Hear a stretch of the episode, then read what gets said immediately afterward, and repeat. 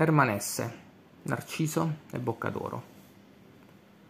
La semplicità fanciullesca della vita girovaga, la sua origine materna, il suo staccarsi dalla legge e dallo spirito, il suo abbandonarsi al destino, la vicinanza segreta e costante della morte, avevano preso da un pezzo l'anima di Boccadoro, imprimendole il loro marchio profondo.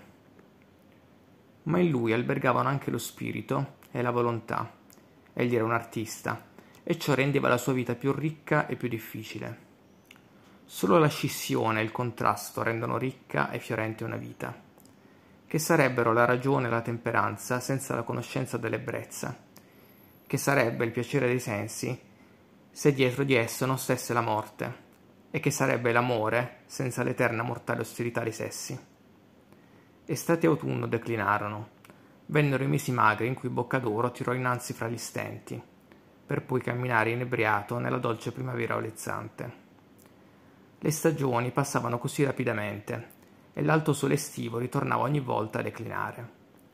Un anno succedeva all'altro e Boccadoro pareva aver dimenticato che ci fosse altro sulla terra fuorché fame ed amore e quella corsa tacita ed inquietante delle stagioni.